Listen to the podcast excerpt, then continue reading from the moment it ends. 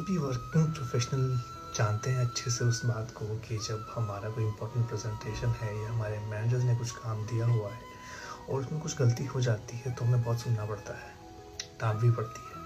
अब ऐसे में कुछ लोगों के साथ ऐसा होता है कि वो लोग और ज़्यादा गलतियाँ कर देते हैं। क्यों? क्योंकि उनके दिमाग में वही चीज़ चल रही होती है। उनका दिमाग ऑक्यूपाइड रहता है उन्हीं थॉट्स के साथ जो उनको कुछ कहा गया है।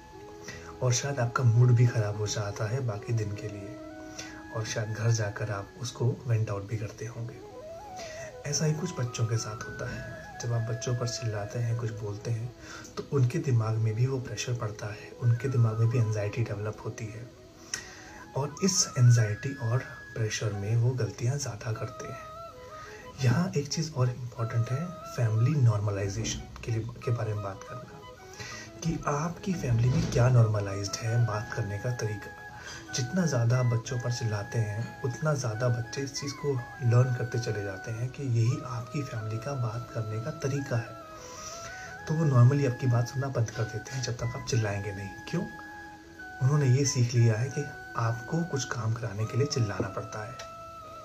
अब नेक्स्ट टाइम से जब आप को कुछ काम कराना है बच्चे से तो आराम से टेक अ पॉज बिना गुस्सा करे उससे बात करें। उनको ये लर्निंग दें कि आपका नॉर्मलाइजेशन तरीका कुछ अलग है।